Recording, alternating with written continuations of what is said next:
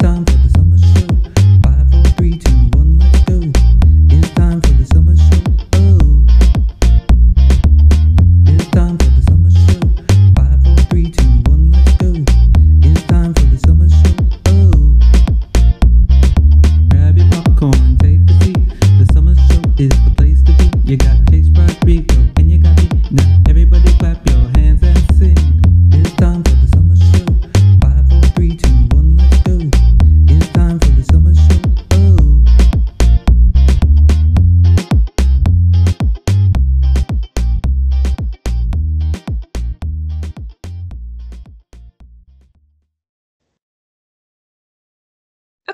everyone, welcome to the Movie People podcast. Um, I'm not David Isles, as you can probably guess. He is out of town for the week, so I'm Rachel and I'm hosting in his absence. Um, with us today, we've got Adam, Abby, uh, Ethan, Ryan, and Chase. Did I get everyone? Yeah. Heck I yeah. think so. Hello. Okay, good. Full house today. Um, so, since we have a pretty full house, I'll uh, kick things off pretty quickly with a little bit of news, um, or at least the news that I don't know I thought was interesting. um, okay, so to start off, um, last week or this past week, A24 announced their public access screenings, which originally I thought was a streaming service when they were teasing it, but turns out that it's actually going to be a free movie series uh, screening A24 films in the locations that they take place. Um, so some of the examples are they're going to be showing Moonlight in Miami, Lady Bird in Sacramento. Um, they're showing Good Times like under the Queen subway, which is very cool. Um, the Witch in New Hampshire and uh, the Spectacular Now in Athens. And I think they're also showing the Bling Ring like in the Valley, like in California. Um, so yeah, what do you guys think of this? I it was just announced. I think it's a pretty interesting idea. Did you guys see this? Thoughts? Yes, I when I saw this, I thought it was so fun, so cool. I kind Yeah. of thought it might be a joke at first. Like, it seems very fitting for A24. It's almost like a Mhm. little bit ironic. Like, it's not a, it's it's a like what a one night only screening Uh-huh. of these movies in these very specific locations, and it's clearly going to be very thematic and stylized just by location alone. And so Mm. I was like, yeah, this is A24. This makes sense. Yeah, totally.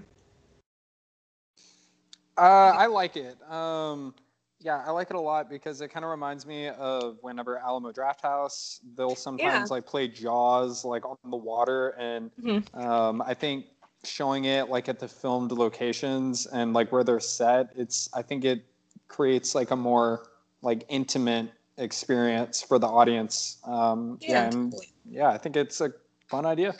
hmm Yeah, and also it's also a nice way to probably connect with those communities.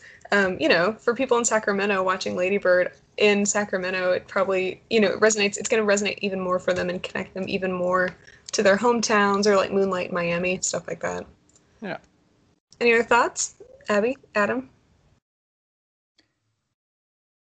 Uh, I think it's super fun. I don't know. I don't have much more to add. That it sounds really fun though. Yeah, and they've they've been teasing it for a while because when they first kind of like teased it on their Instagram with the name Public Access, I was like, oh Jesus, are they opening their own streaming service? Because I was like, I, I don't need that because their stuff's already on Kanopy and Prime. But turns out it's actually much cooler, so I'm I'm appreciative of that. That would also make like the streaming service like community just kind of become just a little too oversaturated. Which it is already on the verge Yeah. of coming anyway. Yeah.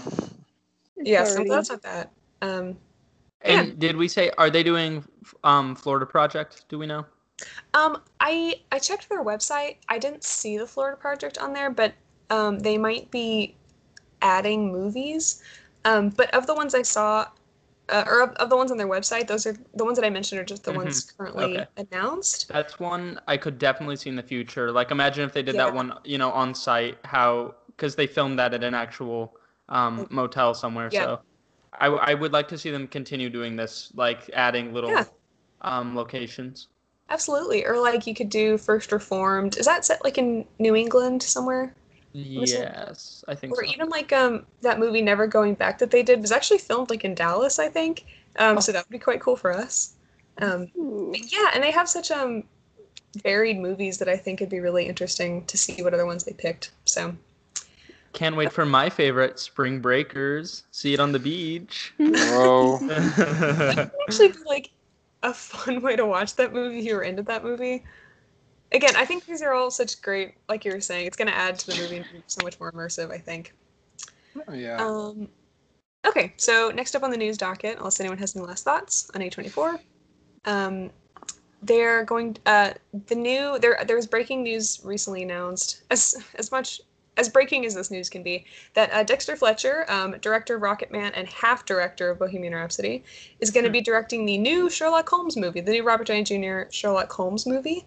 Um, I guess that series is coming back. So, any uh, any thoughts? Do you guys like those original Sherlock Holmes movies? Original Sherlock Holmes, by the way, as as recent as they were. Um, are you are you guys a fan of those movies at all? I'm surprisingly very big fan of them. Um, for not being much of it. Like it's a little bit actiony, a little bit. Like I, I, I enjoy the mystery part of it, I guess. But I was Mhm. surprised how how much I ended up loving it after seeing it. Um, and Good. big spoiler alert for any Marvel people out there, plug ears if you don't know. But I'm glad Robert Downey Jr. is jumping right back in because he he still wants to bring in the money. So he's like, "What's my next franchise?" I know. Even though he's he's set for like the rest like for ten lifetimes, but he's like, well, I've done franchise, so I might as well stick with the franchise. Right. Um, so I looked up the article on uh, Variety. He's uh, Dexter Fletcher is going to be taking over from Guy Ritchie, who did the last two films. Um, and the last film was in uh, 2011, so actually quite a long time ago. Um, but both films are really successful. Um, so Jude Law is also coming back as uh, Dr. Watson. Um, yeah. Any thoughts? Uh, are you guys excited for Dexter Fletcher taking over? Do you have any strong opinions on that? Oh, Ryan just left, but he'll probably pop back in. Oh. Yeah, Farewell, any- Ryan. Any Dexter Fletcher opinions? Did you guys like Rocketman? Do you think he'll be a good director for Sherlock? It'll be I thought- interesting. Oh, go ahead, Chase. Oh, okay, you could go first. Um, I just was going to say, I think it'll be an interesting shift just from what he's doing right now. I expected him to move on and do another um, music biopic, honestly. And so I'm Yeah. like, okay, this could be fun. Maybe we'll get Sherlock Holmes breaking into song. Who knows? Hmm, I hope. Maybe they'll lean more into the gay elements of it, considering his Oh, projects. yeah. um, yeah, so I think that'll be interesting. It's kind of interesting they're bringing that series back, but um, I guess you know he's been Robert Downey Jr. has been so booked up with Avengers that now that's finally done. I guess they're bringing it back, but it's interesting. I think Sherlock. It's going to be interesting to see kind of what the breaking or what the saturation point is for Sherlock content. Um, obviously, the BBC show I think has ended question mark because the last season. Oh, Ryan's back. Yeah, it said that I got disconnected. I'm sorry. Oh no, you're good. Um, do you have any thoughts on Dexter Fletcher and the new Sherlock Holmes movie? Who me? Yeah. mhm. Oh, oh, uh-huh. Uh I'm excited for it um because I'm not a huge Guy Ritchie fan. Mhm. Um I think his I think his like movies they kind of follow this like weird kind of like experimental camera work with like the slow motion going into fast motion and they're like very gritty when I don't think they need to. Um uh, I think the first Sherlock Holmes he did was good. The second one wasn't as strong and Dexter Fletcher has kind of like proved himself as a uh, very like prominent director. So yeah, Mhm. I'm excited to see what uh, he'll bring to the table. Yeah, he Dexter Fletcher definitely strikes me as pretty workmanlike. Like he's a good, obviously he's a good director to bring in when things go wrong. But also Rocketman I think was pretty good. Um, yeah, it'll be interesting to see what direction story wise they take with the new one.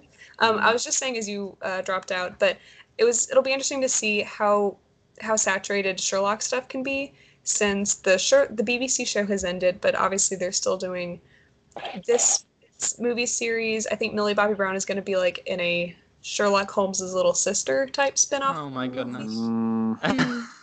which might be fun for kids, like a kid mystery movie. But well, yeah, we had a kid his we had a kid mystery movie. It was called Harriet the Spy. It didn't do very well. yeah, I mean, it'll be cute, probably. You know, Well, I don't know about you guys, but uh, famously, the most interesting and successful adaptation has to be um, uh, Will Ferrell's Holmes and Watson for me. What a classic, instant classic. literally ask- forgot that movie came out. I don't. That must have been like a movie that got stuck in development hell or something, because you know it just kind of like came and went. It, it was just so bizarre. I I went to um a it was a kind of a mystery screening be, um where they weren't disclosing Literally. anything until I got in the theater and um I was 90% sure that was going to the movie I was I, that I was about to see when I was walking in and I was Mm. fully braced for it and let's just say um it was not that but we'll get back to that uh, later in the podcast. ooh okay. It may have been worse. It may have been worse. Oh no. okay. Ooh. Um, okay, so then next on the news docket, um, so David Fincher's new film has been announced. So his last film was obviously Gone Girl in 29 2015, I think. Um, so it's just was announced that he's going to be doing a Netflix original movie starring Gary Oldman about Herman Mankiewicz, um, who is the screenwriter for Citizen Kane. And apparently there was like a lot of controversy between him and Orson Welles as to the development of the script and the authorship. And this is um, like apparently a really interesting story about this film and it's going to be a Netflix original, interestingly enough. Um, and it's going to be shot in black and white. Hmm. Uh, so yeah, what do you guys think? New David Fincher film, directed. Film. I haven't even seen. I haven't seen Citizen Kane, but that sounds enticing.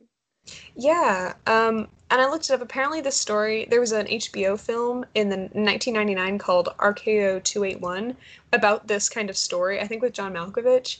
Um, so obviously, it's a Hmm. story that's been told before, but I, you know, obviously, it's dynamic enough that it warrants its own couple movies. So yeah, it'll be interesting, especially um, if people don't know a lot about the Citizen Kane screenwriting process, which I didn't. So uh, yeah, what do you guys think?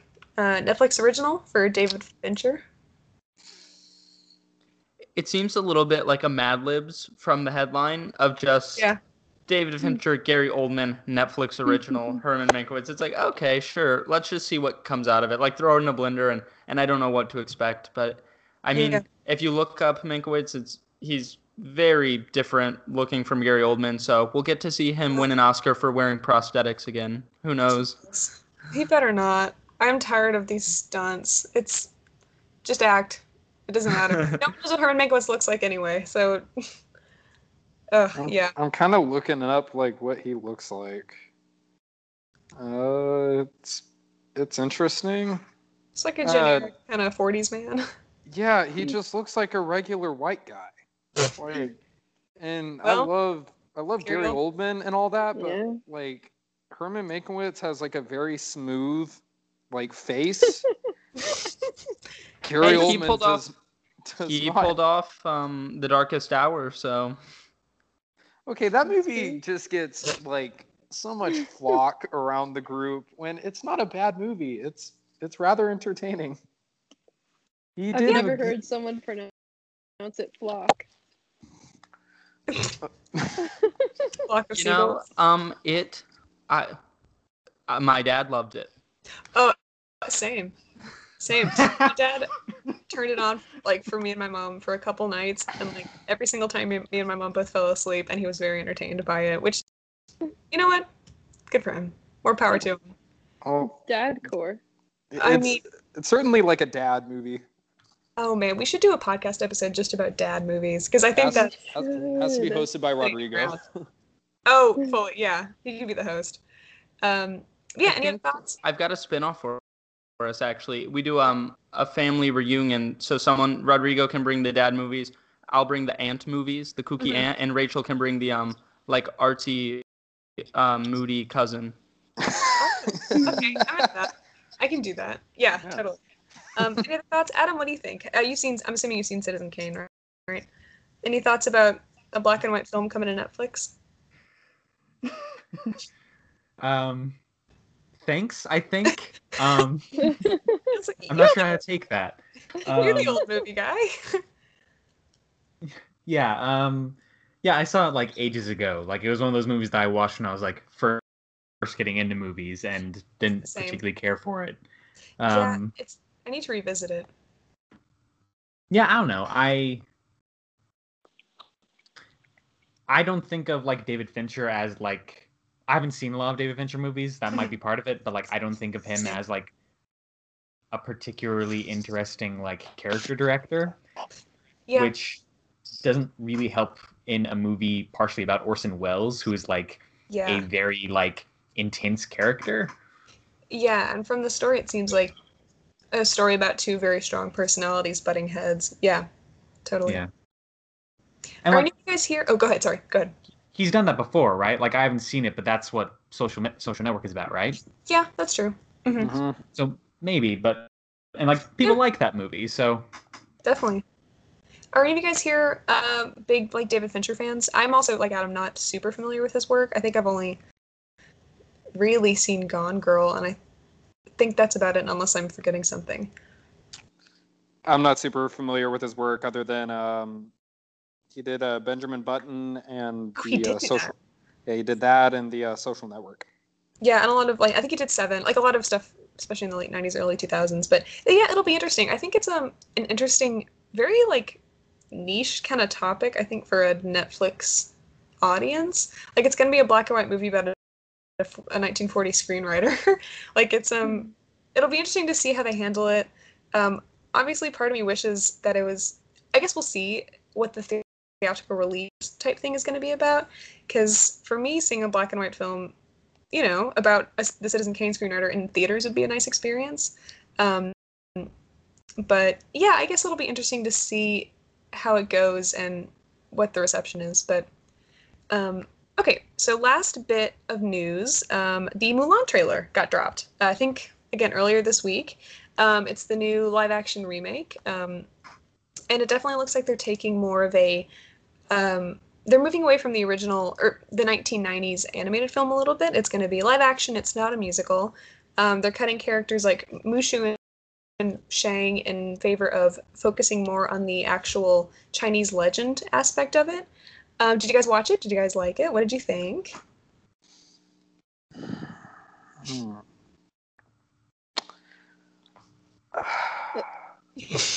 I hear loud Deep sighing. sigh. Oh no! Oh crap! I didn't mean for it to be that loud. yeah.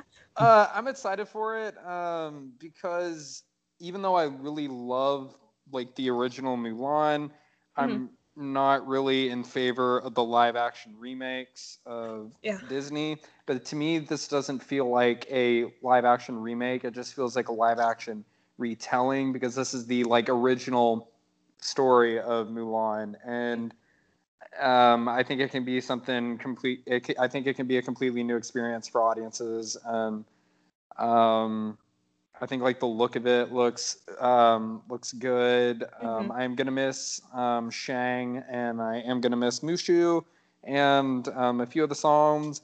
But um, but you don't need that to um, like to create a uh, good movie about Mulan. So Yeah. yeah, I'm looking forward to it.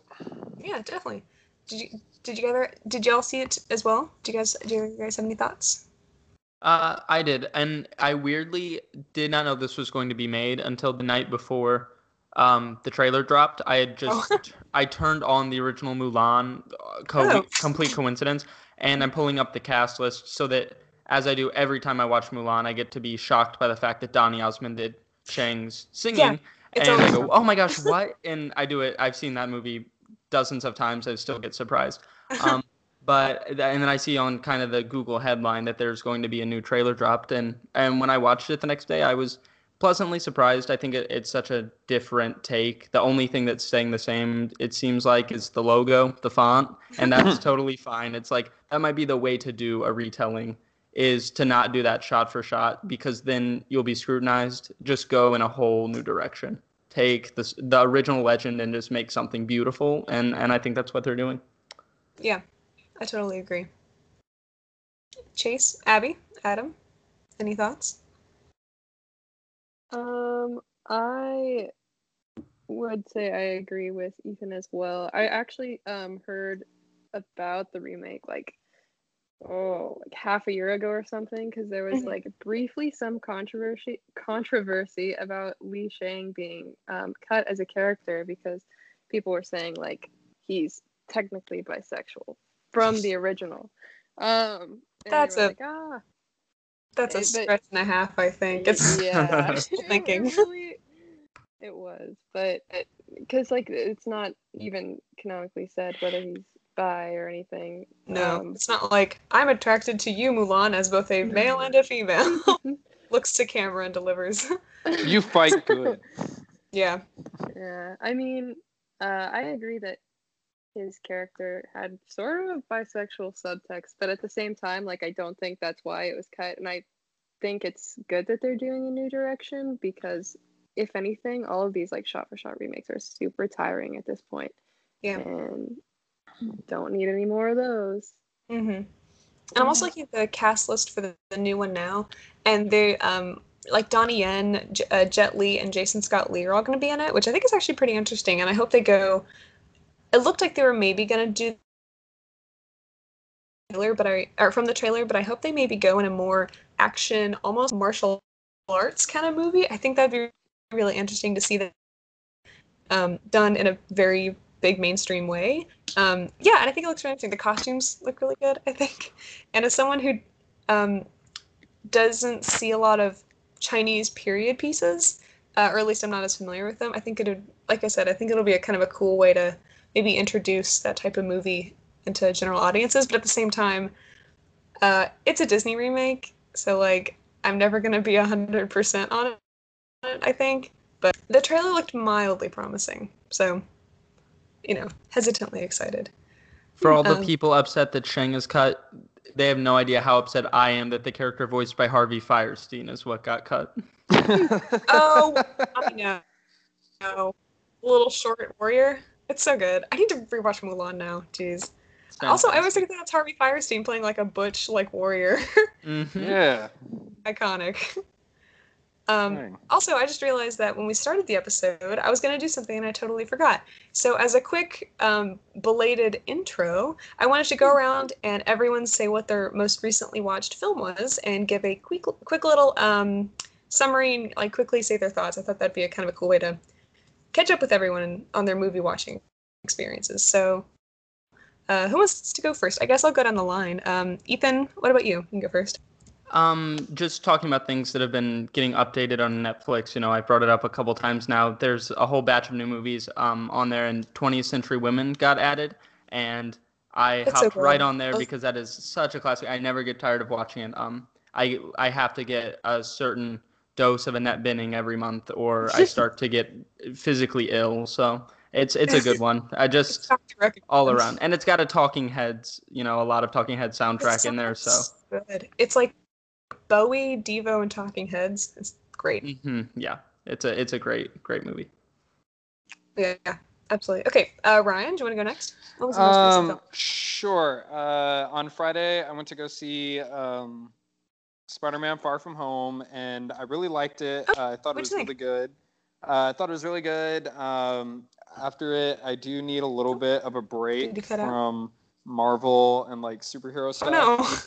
Well, like, well, no, like, no, like, don't get me wrong. I love that stuff, and I thought Far From Home was great. I loved, um, I liked Mysterio. I thought he was pretty good. Like, I thought he had like a lot of really good effects, etc. But um, I thought, and I liked how they explored like Spider-Man as like they're like, hey, like you got to like step it up, and then it's him struggling with Tony's death and like maturing, and also he's trying to be his own person, and they explored like the psyche of this kid and and I and I thought it was just beautiful. Um and like and then after that I'm like, you know what, I need a little bit of a break from superhero films. So me and my girlfriend watched The Hangover and I'm like, oh, they added this on Netflix and I forgot how much I love this film. And yeah, those are the two recent films that I watched.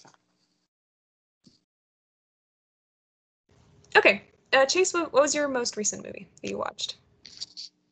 Uh, the does it have to be like new or one that I've or like a new one that I've seen or but I but I haven't seen before. Anything Uh, that you watched last is. So yeah, what have you watched most recently? Cause something new that I watched last was Mamma Mia.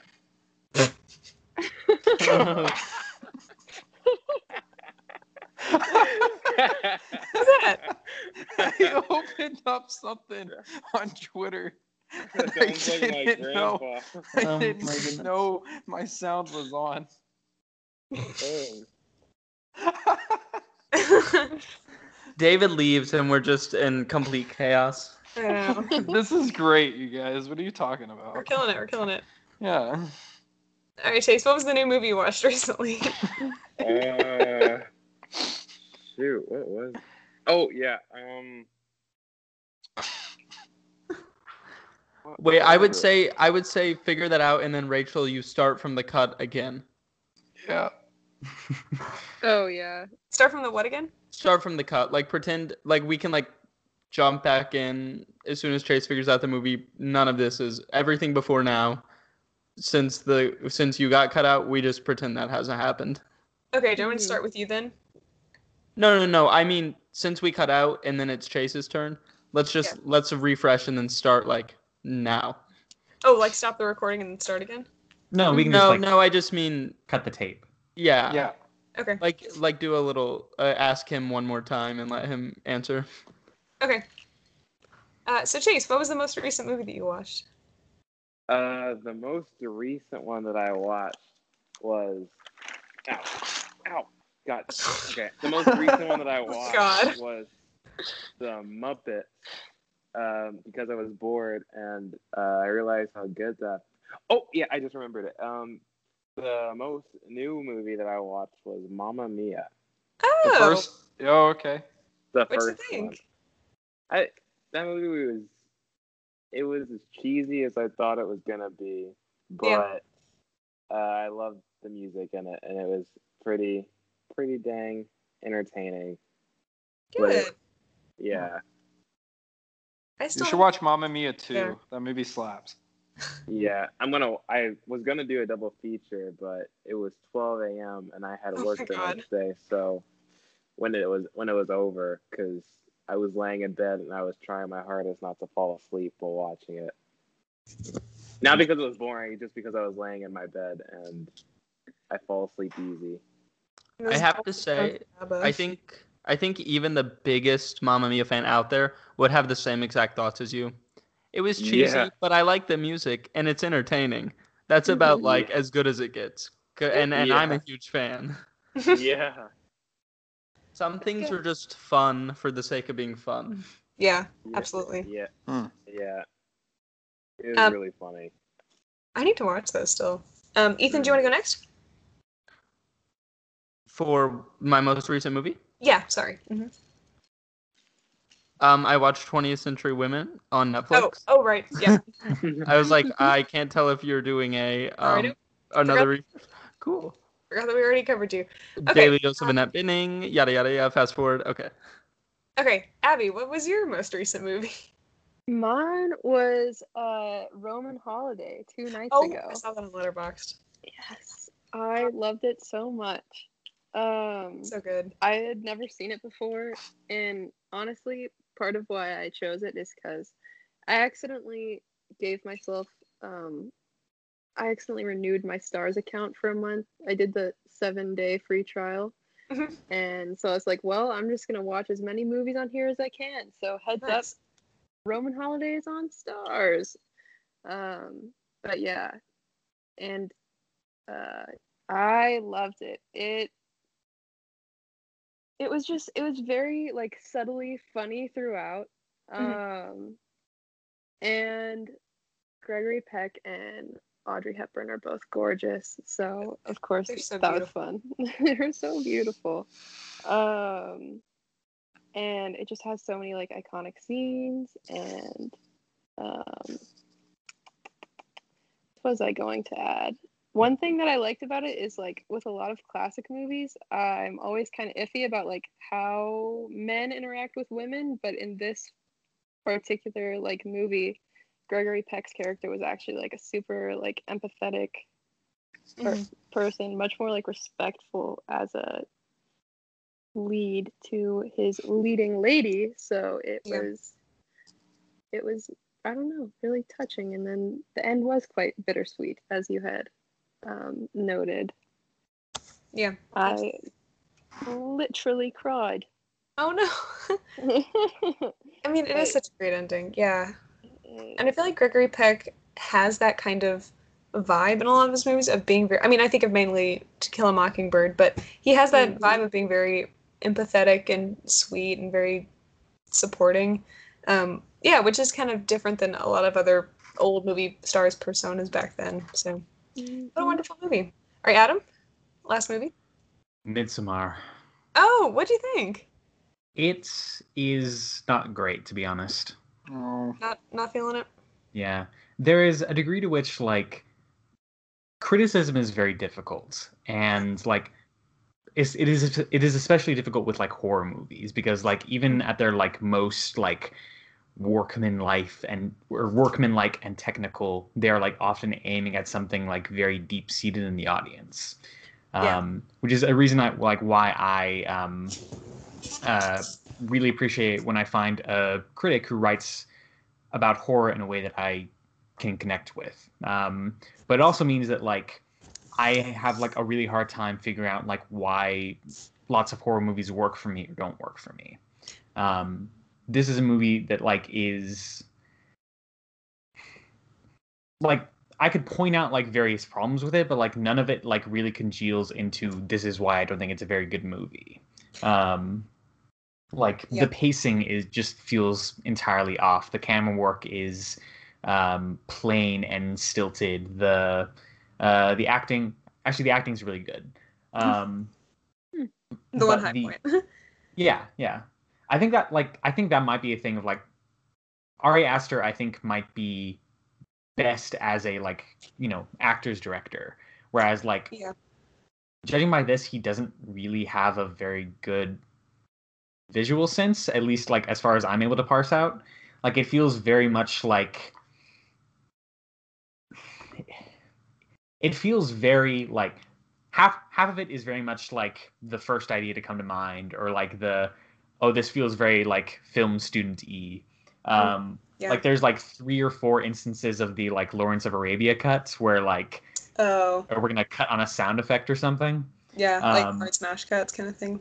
yeah there's like god there's this shot that is just the dumbest thing which is like there's this car going along this road in sweden and as they're going the like soundtrack picks up and it's this droning noise as the camera turns upside down.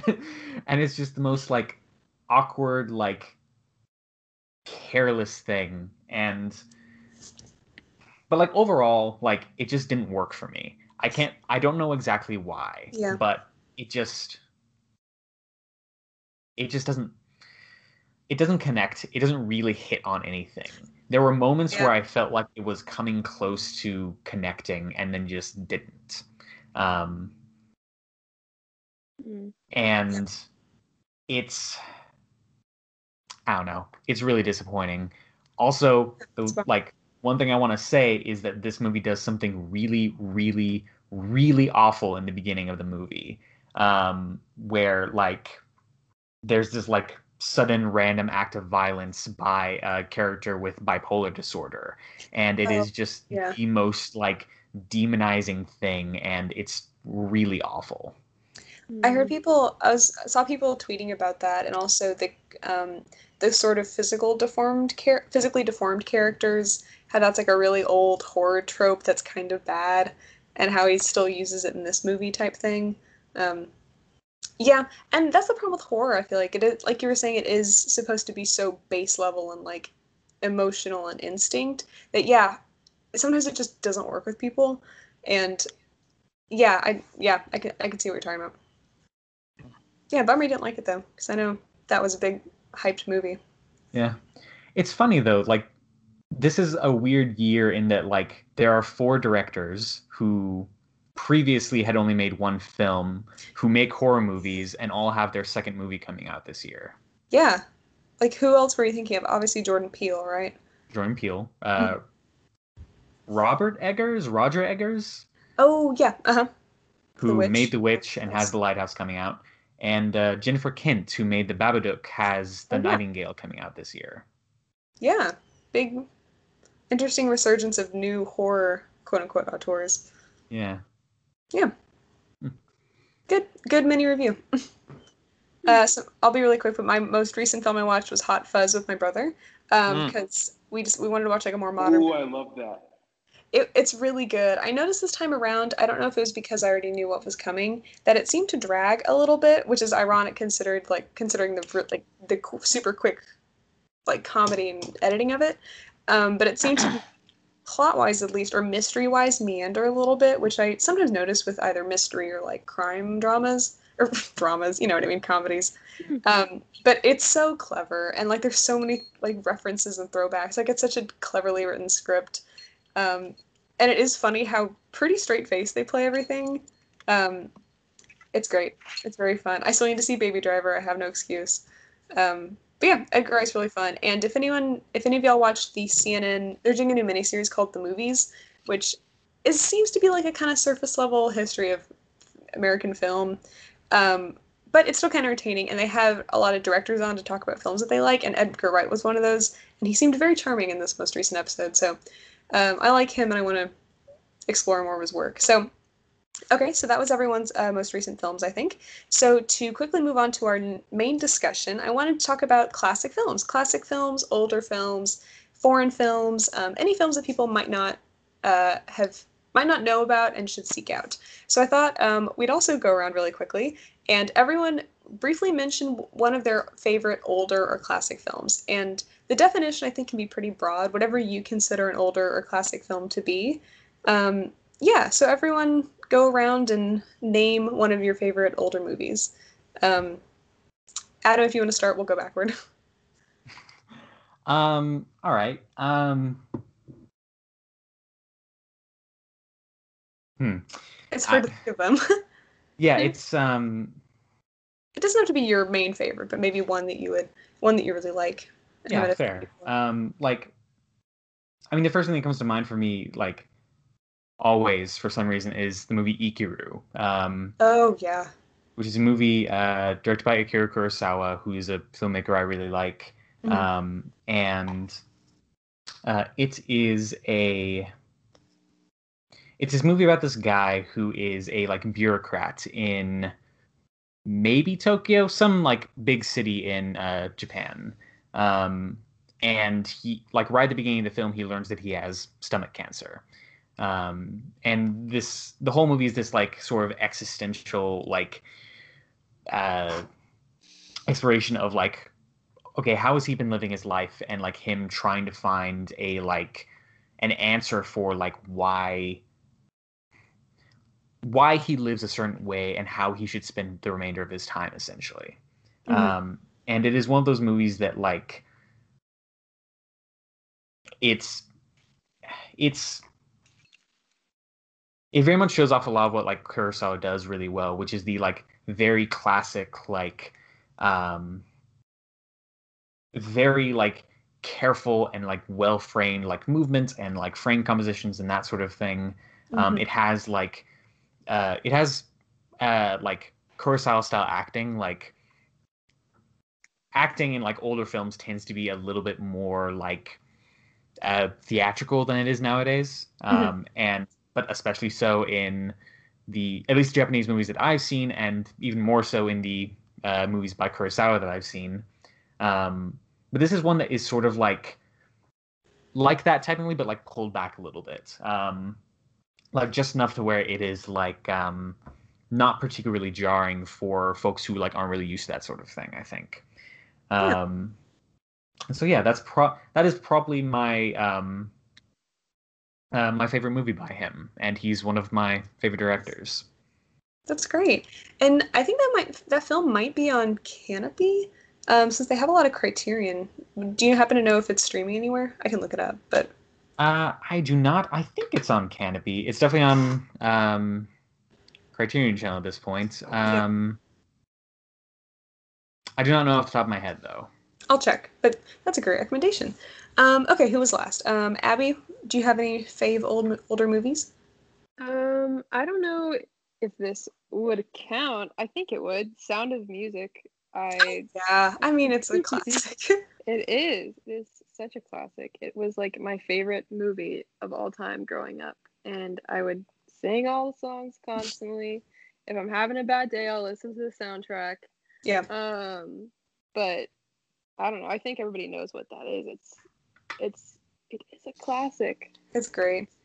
And I think actually, interestingly enough, you mentioned the soundtrack. I think when it came out, that soundtrack was like one of the highest selling albums of the year, if not the 60s as a whole, um, because it, it, it came from a time where Broadway and musical soundtracks were major sellers. And I think that that's such an interesting um, thing because everyone knows the songs, every single person knows the movie. Um, and I feel like that's also a lot of people's like kind of intro into musicals and older movies because they show they would show it like all the time on ABC, like on on a network TV. So that's a great um, that's a great one. Also, I looked it up, and Akira is on Kanopy, which is free through the UTD library. So, um, quick recommendation. Um, okay, um, let me see. Ethan, do you want to go next?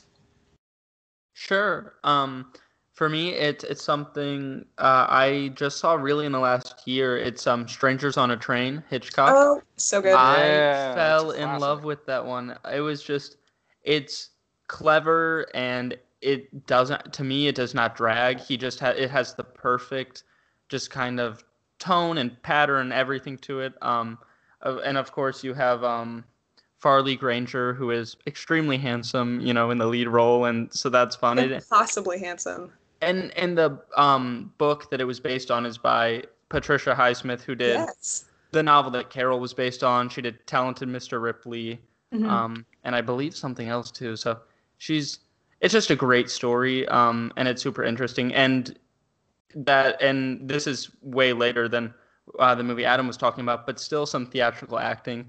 I love the character of Bruno is just full Paul Lynde, like loud screaming at his mother, you, kind of like um bratty character, and I just I love all the little things about it. Actually, really quickly, Strangers on a Train is from 1951, and Ikiru is 1952. So actually around the Oh, same. really? Oh, I didn't Yeah. even I did not piece that together. Okay. Um, but yeah, oh, that movie's awesome. Also, the final, I won't spoil it, but the final fight on the carousel, when I saw that the Oh first time, I was like screaming. I was like, what is happening?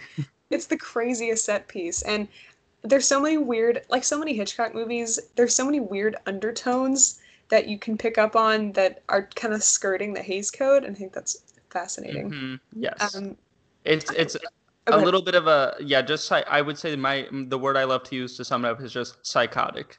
Yeah. Just that manic carousel scene, just the character, everything about it is just kind of crazy, and I, and I love it. Absolutely. Um, Ryan, do you want to go next? What's some, one of your favorite older? Films? sure. Um, one of my favorite uh, older films is The Public Enemy. Um, oh yeah, the James Cagney film. No, yeah, it, it's a great James Cagney film. He's got uh, good chemistry with Jean Harlow, Mhm. and um, it's basically just a classic 1930s. I think it came out like Mhm. 1930 something. Really early. Um, yeah, like a gangster film, and I got introduced to it um, because uh, there used to be this fantastic attraction at uh, Disney's Hollywood Studios called the Great Movie Ride, and one of Oh, the scenes yeah. that you went through was The Public Enemy. That's how I got introduced to it, and it's just like a classic gangster film, just like people just rising out of poverty, just to be kind, just to kind of become these like this these killers and like leaders like of these gangs. Mhm. And what makes like James Cagney's character different is because like he actually has like a good relationship with his family and he wants to keep it that way. yeah. Um, so he's got to keep that reputation with his family and then his air quote girlfriend, like wife lady, um, and also like his former partner. And it's just like overall, like that's just classic Hollywood. And it just, and I have a good time every time I watch it. It's really great. James Cagney might be one of my favorite, actually, like old Hollywood actors because he's so charismatic whenever he's on screen, He and he do drama and also like comedy musicals both so well. Um, yeah, that's a Mhm. great one, and that's also um, it was 1931, so very early, and that's a great example of pre-code movies before the Hays Code was implemented. And I remember watching it. I actually watched that one recently as well, um, and even just noticing kind of some of the things that they're they're allowed to get away with, I was kind of surprised by. Um, he hit his he hit his girlfriend in this movie, and I'm like, Oh, yeah. uh, It's all nuts. right, yeah, bud. that's a yeah. I think that's a really great introduction to like pre-code crime movies. That's a good one. All right, Chase, do you have any any faves? Um, I haven't really seen any old movies. Like, mm, the only one that I can think it can probably be if you would classify it as old would be the Muppet movie. Yeah, totally. No. Yo, the Muppet Anything movie and the Great. Muppet Caper were classics. Yeah, I think its 40th anniversary is like this week. Oh, really? Hmm. Yeah, and it's coming back to theaters. But I yeah, need to watch more Muppet movies. Um, there's um, there's a YouTube channel called Defunctland that does. Uh, oh yeah, Yep. have you been watching it? They just they're doing a series right now all about the history and life of Jim Henson, uh, Hmm. and it's absolutely fascinating. Like he really was such a trailblazer, and it, yeah, it's a really great series. But I the only Muppet movie I've watched is the uh, Christmas Carol one, but I really loved it. it's so good. Um, and the puppet, yeah, Muppets are amazing, and like just the expression and the emotion that they managed to get across with just puppets is Mhm. really amazing. That's a good one. Yeah. Um, so mine, I'll be pretty brief, but my favorite um, is probably, uh, or the one that I actually, the earliest one that I can really remember is "Singing in the Rain." I mean, it's like a classic. Mhm. It's a great intro, I think, um, and it's one of the first old movies that my mom really got me into. But I think the comedy really holds up. We saw it at in a theater, like as a re-release a couple years ago, and just watching it with an audience makes the humor land even better. And it's so funny. All the characters are really fun. Uh, the music sequences are literally iconic and really beautifully done and varied. Um, and you still get like fantasy dream ballets because it's Gene Kelly, which I love. Um, and obviously, it's like considered one of the best musicals, like the best musical of all time, and for good reason. So um, that's definitely one of my favorites. So um, now that we're all kind of on the same page, I want to do some quick movie recommendations if we haven't done enough already. Um, so on online and with my friends, I was asking people what their favorite like genres of movies are or favorite types of movies. And some are kind of specific, some are more broad, but I thought it'd be kind of interesting to talk about what what recommendations we would give for these types of um, film genres. So, uh, and I don't know if you guys have any as well, but I have a few that we could talk about. Um, so one that Jovi mentioned, friend of the pod, Jovi, um, he mentioned that he really likes sad romances that are beautifully shot. Um, so if any of you guys have movie ideas that kind of fit that description, um, throw them out there. I can definitely think of a few, but That's oddly specific. I know it. I, I like. How, I love how specific that is. But at the same time, like, yeah, there's a lot of really good movies that fit that. Hmm. I can kick it off if you want. It's not quite an old movie, but it's a foreign film. But I would definitely say "In the Mood for Love," the Wong Kar Oh, Wai. absolutely. It's so beautiful and like swoony, and it reminds me kind of a lot of. I mean, it is a period piece, but it's like '60s. It reminds me of a lot of older period dramas where it's like that sort of repression of love and kind of sexuality and the the thrill that just like touching someone's hand can give you or passing them in an alleyway by a ramen shop. It's so just like swoony and ugh, it's beautiful. But that's a really great one as well. Um, and the the costumes are beautiful, and I think it was it's probably Wong Kar one of his more well known films, I would guess, but definitely Probably outside of like Chungking Express, right? yeah. Uh, for me, Mhm. those are the two that I knew the most. That and maybe Happy Together, but that's even um, that's even pushing it. But um, but yeah, in the mood for love. If Jovi, if you're listening, he's probably already seen this. But if anyone's looking for a similar, beautifully lush, lushly shot romance, in the mood for love, which is streaming also on Kanopy. But uh, what do you guys think? Do you have any movies that kind of fit that description? I Um, I would- was. oh, Go ahead. Sorry, you go first. You go. Okay, uh, I was gonna say a pretty re- some two. I have two pretty recent options. Um, if Beale Street could talk, Yes, um, was That was a just lot of- so. Wong- uh, of In the Mood for Love. Those movies seemed very similar to me. And then um, also Call Me by Your Name was Yeah. I think so yeah. beautifully shot. Just it captures those long summer days Mm-hmm. and it just it it fully pulls you in. So um, I would say both of those would be good recommendations. Yeah, those all have very similar vibes. Kind of I think so too. Yeah. Warm, kind of like yeah, it's kind of summery and sort of like steamy, but not like sort of in a sexual way, but also just like temperature wise, like the and vibe. Yeah, like feeling of like summer when you're days. with someone you love that it f- can feel like it's only been two seconds um Yeah. fle- you know, fleeting moments, and at the same time, it feels like you've been with them a lifetime. It's kind of that. And somehow, all of those have that essence.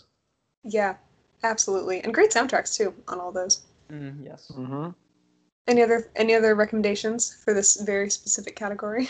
Ethan took mine. Oh, Uh, sorry, I yeah, I shouldn't have thrown out too. no man, you good. I was gonna say Roman Holiday could also kind of fit Yeah. this bill. Mhm. Definitely, it's like I mean, some of the shots are quite plain, but mostly just it's like a very beautiful movie. I think. and also it goes back to I think that sort of love in a it's sort of like Call Me by Your Name, the love in a foreign country, where it's like they're both not Italian, sort of you know like Call Me by Your Name, but they're both sort of connecting in this foreign country. Um, I haven't seen Lost in Translation, but I'm. It seems kind of similar, right? Of two Americans meeting in a foreign country and having a sort of Mhm. sad romance. Roman Holiday's so good. You can maybe argue the Notebook. yeah, definitely a sad romance, beautifully shot. Sure. Um, it's not quite an older film, but the Before trilogy uh, by Richard Linklater. Um, Jovi specifically mentioned how he really likes this movie, but it's not sad per se, but it's so realistic in, again, two foreigners meeting in a foreign country, but um, just of it's so dialogue heavy, and the two actors, um, Ethan Hawke and Julie Delpy, have amazing chemistry, and just seeing them like banter and fall in love and um, I don't know where they are. Prague, Vienna, I think, in the movie. Um, but that's a beautiful one, and just seeing how their relationship progresses and falls apart over the course of three movies. Um, that's a really beautiful one. I'm trying to scroll through my letterbox and see. This is definitely a Letterboxd kind of episode. Yes. Trying to scroll Yeah. through and see if you can find good ones. Mhm. But um, any other ones that you can guys you guys can think of? Uh, Days of Heaven. Oh yes, that's a great one. Oh my god. Yeah. Definitely a sad romance. like a Yeah, very like not very like warm but distant. Yeah. Um Absolutely.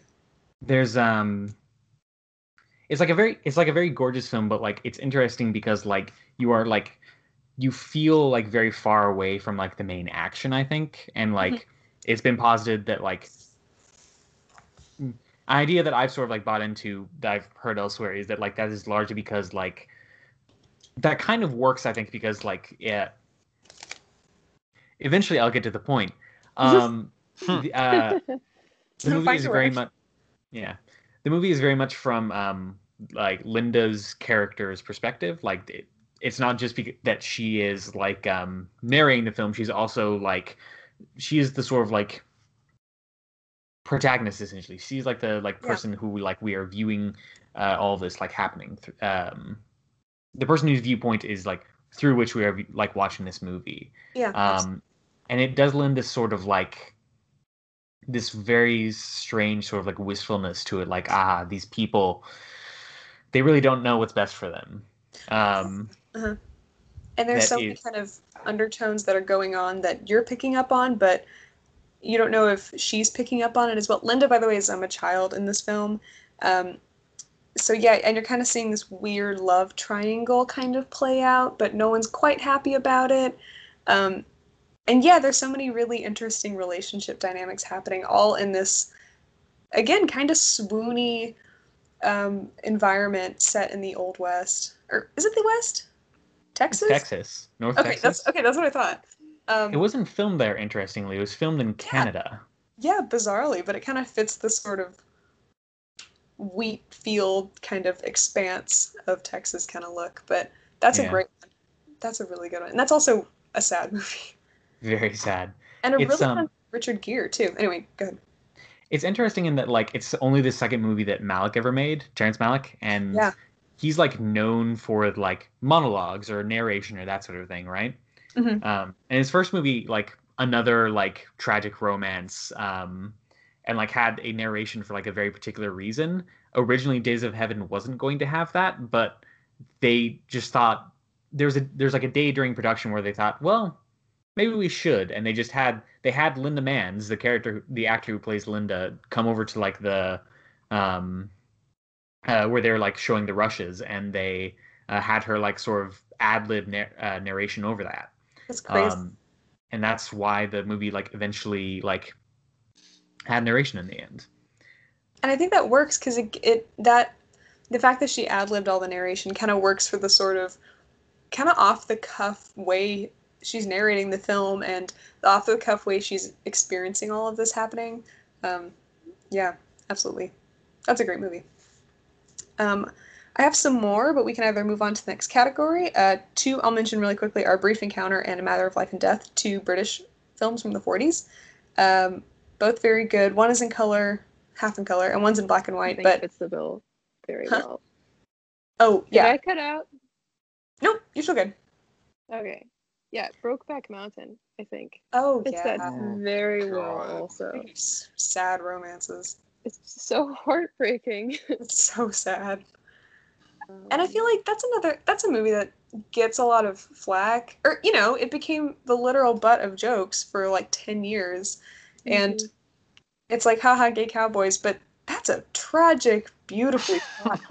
Like it's so good and so sad and I hate that it's become you know, people just make jokes at the expense of it, but I will. I want to throw out with it um, brought up one of my favorite uh, written jokes from television ever was on Veep, and Mhm. someone said, "I can't quit you." It's it's like that uh, that gay cowboy movie, and the other guy says, "Oh, Butch Cassidy and the Sundance Kid." Goes, exactly. they're not wrong. Like that that's a fun broy hangout movie. Um Just guys being dudes just guys being dudes, hanging out. with there's their dicks out. Um that's a great movie too. Um those are all wonderful recommendations. Um, okay, so Ryan, you submitted, um, or you kind of mentioned uh, dramas, biographical dramas, and political thrillers. Um, so this is a little bit broader of a category, but what are some of y'all's favorite biograph biopics, political thrillers? And you can expand on this, Ryan, if you want. Mm, like so like so my favorite genre is biographical drama which is like it's not essentially it's not essentially like a biopic just about like one person it's about like an event a group of people Mhm. um something like that like dunkirk like i would consider that a biographical drama uh, Yeah. argo uh, the social network um stuff like that mm, Mhm. and um and like political thrillers i'm just like i've been like kind of like getting into it a little bit um yeah, it's they're it's a great genre. yeah it's a very interesting genre and like i want to expand more into it but like but i'm always like gonna be in the theater for like a biographical drama like uh, imitation game uh, Mhm. for example Okay, well, I have two political thrillers that are kind of similar that you might like. Hmm. Um, so one of them is uh, Three Days of the Con. These are starring the same person, both from the '70s, but Three Days of the Condor and All the President's Men. Um, so they're both '70s political thrillers starring Robert Redford. So a very even more specific.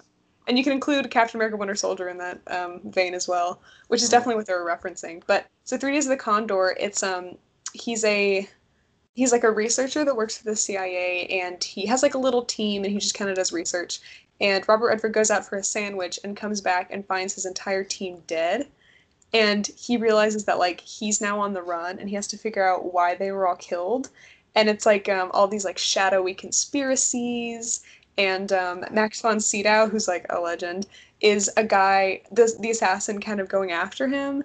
And he has to figure out what this political cover up is. And it's so good. Um, but that one also kind of ties really well with All the President's Men, which is the story of Watergate. It's Woodward and Bernstein, Dustin Hoffman and Robert Redford uncovering the Watergate scandal, um, and that you know it's a it's a true story, and it's a little um, a little like Spotlight if you're into journalism dramas. It's obviously like a little slow per se, i but love um, spotlight. okay, well then you'll love All the President's Men. All right. And it's really great because they take the kind of spotlight journalism aspect but add that this layer and like flavor of political thrillers because this was the 70s and that was such a big genre at the time because they're meeting like deep throat the shadowy informant in like this parking garage and the only thing you can see of him is his like cigarette smoke it's so good So that's where that came from, because like kids' TV shows, like they did like parodies of that, where it's Oh, like yeah. this like skeevy guy. That's where it came from. And this is um, is this at Three Days at the Condor or All the President's Men? um that one's all the president's men Okay. Um, but yeah, because it's I mean it's it's literally iconic of Robert Redford in this darkened uh, parking garage meeting this guy, and you can't really see his face, but he's like telling giving him hints about what is what to investigate for Watergate. It's very good. Those two are those two slap. Um, but any anyone else have any good like political thrillers, biodramas, biopics? Um, I was going to throw out. It wasn't very well received, but I was. I'm just a fan of the story. Um, Trumbo, starring Bryan Cranston. Mhm. It's just such an interesting, fun story. Um, and I think he turned out a good performance in it. Uh, so that's just a good one to know about the Hollywood blacklist and stuff. You know, every film class touches on it, but you get to just kind of see it from his perspective. Yeah, it's such an interesting period of Hollywood history, um, and obviously very shameful and sad. Uh, if any of you guys are into podcasts, the the podcast you must have remembered this. It's all about Hollywood history, and they did a mini series all about the blacklist and focusing on different stories of people who were affected by it, um, including Dalton Trumbo and how he ended up writing Spartacus and kind of breaking the blacklist, sort of. But yeah, it's a it's a really interesting period of time. And for the record, I'm writing all these down. Um, Good. I was yeah, but- considering But uh, Trumbo was. Uh, it's been on my list for a while. I was considering making like a Letterboxd list of movies that we've recommended or something, just Mhm. to kind of keep track of everything. Um, but yeah, if any of you guys have any other suggestions for biodramas, political movies, I mean, that kind of fits a lot of the like Sidney Lumet movies, right? Like Yeah. Serpico, Dog Day Afternoon, Oh. um, yeah. Network in a sort of roundabout way. hmm Mm. I was also thinking um, uh, the China Syndrome and Silkwood, because those are both about nuclear cover-ups, and um, these are all these are all '70s movies because this was such a hot thing in the '70s. But um, I would totally. I was actually thinking about Dog Day. That movie is literally it's so good, Yeah. and that's a and that's a real story, and it's it's a crazy story, and yeah, that one's a really good one. What are some of your? Which one is your fave out of all of those? I mean, definitely Dog Day. Yeah, it's so. Um, but like th- th- those other two are good as well. Um, Mm-hmm. Network is probably the one that like more people like, um, and Serpico like is probably the one people like the least. Um, but it is like Serpico. I, yeah, it's good. I like um uh I really like uh Al Pacino in those because like he's a lot more. He's allowed to be a lot more like expressive than he is in um uh Godfather. Um, Yeah, and sensitive. Like him in Dog Day Afternoon, he is like sweaty and panicky and skinny and like yelling a lot and not in control of the situation. Which, yeah, like you said, is such a contrast, especially with like his later films where he's like a very hyper masculine, you know, mob boss in various movies. But yeah, in in Serpico, he's got a big old beard and he adopts like a puppy and he's investigating police corruption. And in Dog Day, he's trying to rob a bank for his partner's sex change. It's it's so interesting, and I totally agree. Early '70s Al Pacino like cannot be beat. So good. Any other recommendations? Thoughts? Uh, Argo. oh yeah. hmm I'll talk about that movie all day. Um, where do I start? um, it's beautifully shot, um, and if you look at it, um, all the shots in uh, Iran and Tehran, they're very like gritty, and um, they like really capture a lot of the golds and the brown, um, like colors and aspects. And when you're in the CIA, it's all very like black and white, and then like when you go to Hollywood, like all the colors are kind of oversaturated. And I think the cinematography is perfect. Ben Affleck had great direction, and it's overall just like a captivating story. And also, you have um, uh, John Goodman and uh, Alan Arkin um, playing these like Hollywood big shots. And uh, John Goodman, um, I forgot the name of the person he portrays, but he made the um, the monster uh, makeup for um, Planet of the Apes. And Oh, awesome. yeah, and that God, that movie's just fantastic. I was I was gonna get it at Target because it was only five dollars, and now I regret it. Oh no. You can also get it on Amazon. It might be on sale. oh yeah, I'm gonna get that when money when money comes in. Gotta go buy some Argo Blu-rays. Mm-hmm. All right. Any other recommendations? Because if not, we can move on to our next genre. Um, okay, so Maria on Twitter mentioned she likes spooky, mysterious, surreal movies, nonlinear films, and movies about folklore and urban legends. So I have one that fits the bill pretty much exactly. Um, it would be the weird 50s B movie Carnival of Souls. Um, that movie's awesome. It was originally produced as like a super low budget B movie that played um, like at drive-ins kind of, but it's really scary and weird. It's about this woman who drives off a bridge with her, all of her friends, and she's the only one who survives. And she starts seeing this like freaky dude in a suit following her everywhere. Like she'll go into these like trances where time stops, and she's just she sees this guy following her, and she drives past this like abandoned carnival, and she's like weirdly entranced by it. Um, and she starts yeah, so she hallucinates and it all kind of. Uh, oh, one second. One second.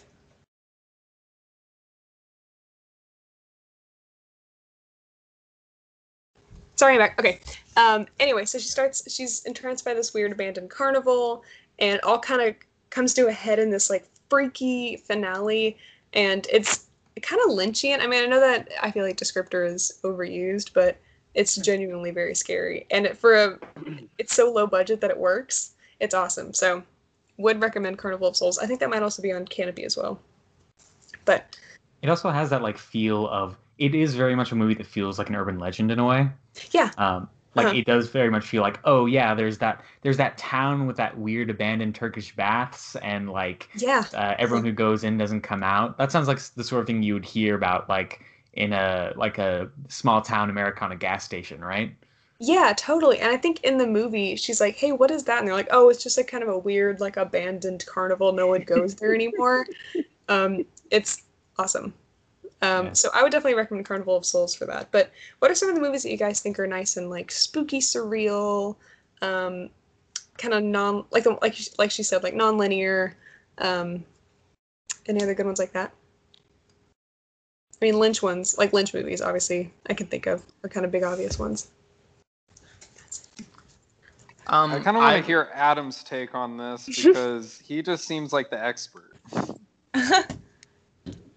I'm The, sorry, uh, you can go ahead. The first things that come to mind for that are uh, a pair of films, both by the same director, um, Onibaba and Kuroneko. Um, Ooh, yeah, I've heard of those. they're both horror films. I believe they're both loosely based on like um, uh, like Japanese folk myths. Um, they're both directed by a guy named uh, Kaneto Shindo, um, and they are these very strange sort of like uh, like horror Jap- like Japanese horror period pieces. They're both set in like times of war. Um, I don't know my Japanese history well enough to say exactly when, um, and they both deal with like um, uh, like themes of like uh, like they deal with some kind of heavy stuff. Like that's a thing you should know before you like just go watch them. Like they both deal a lot with like uh, sexual frustration and sexual violence and that sort of thing. But they are also just like incredibly evocative and are just they manage to be the sort of like they almost get that like slightly less surreal but like still sort of like um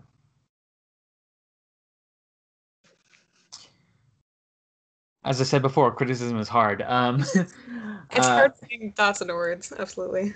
yeah, it's um it's got the sort of tone that you don't see that much in like horror movies these days and or you didn't really see that much in horror movies like back in the old days. You uh, very rarely see it these days, but like it's almost the same sort of feel as like a um like like Carnival of Souls. It like has that Yeah. sort of like the it's they're neither of them are like particularly tight like thrillers.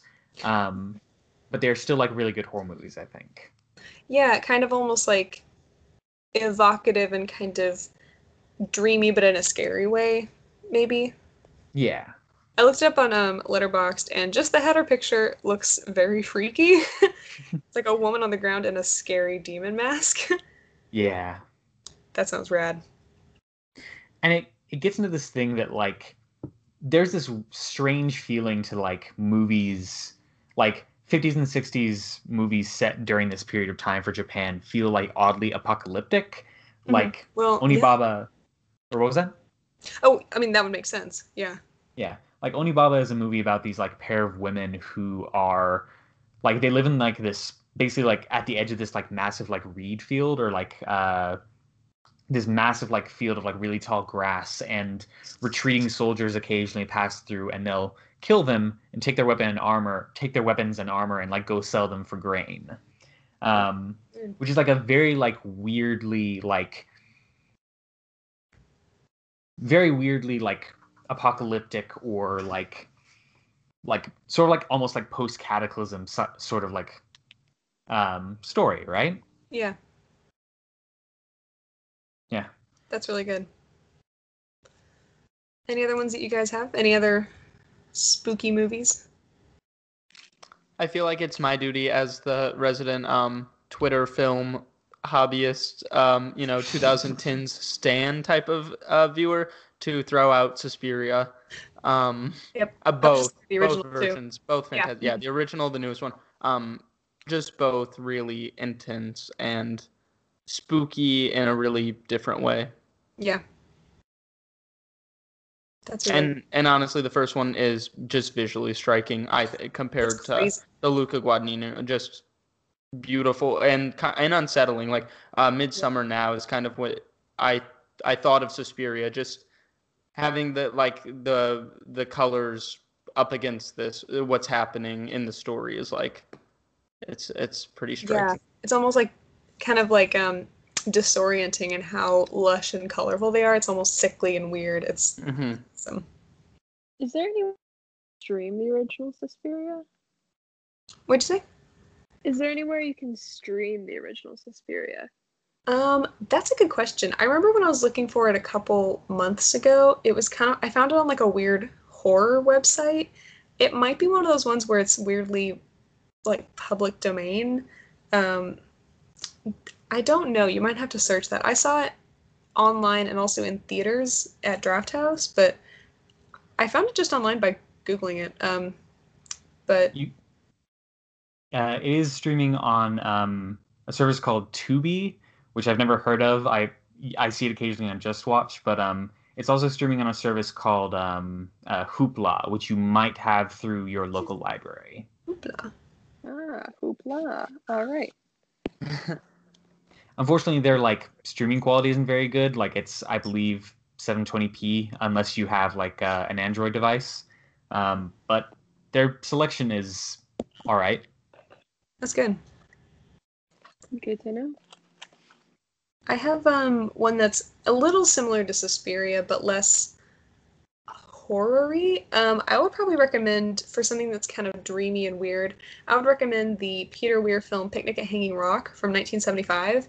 Um, it's about this group of schoolgirls in Australia in the early 1900s who go to this, go on a picnic to this um, kind of big natural, mo- you know, natural like rock structure called Hanging Rock, and they just disappear and it's very weird and they don't they don't know what happened to these girls. And this the first half of the movie is all about the girls and their kind of relationships and then they disappear. And the second half is the community dealing with it and trying to figure out what happened. Um, and it's very dreamy very feminine. Um, it's like the whole film was filmed through a really really thin gauze t- so it literally gives like a gauzy weird feeling. Um, it's really cool if you're into those kind of spooky, dreamy films about like girls who are maybe too close with each other and then disappear. It's very weird, but that's a great one. Um, any other last recs for non-linear movies, spooky movies, surrealist films? Uh, yeah. Um, another pair of movies: um, Nosferatu the Vampire and yep. uh, Heart of Glass by Werner Herzog. Oh, cool. Um, uh, most people have heard of like the Murnau version of Nosferatu, but like the uh, the Herzog version is actually really good. It stars um, uh, Isabella Adjani as Mina, and she's great. She's like a really brilliant actor, but it also stars um, Klaus Kinski, who is like who who was actively like psychotic. Um, Oh yeah. as um the uh as uh the like Count Dracula. Did they did they say Dracula? There's a funny thing about uh the original Nosferatu, which is they changed all the names Oh yeah. because of Copyright. copyright. It's old enough that they had copyright strikes from um the Bram Stoker estate.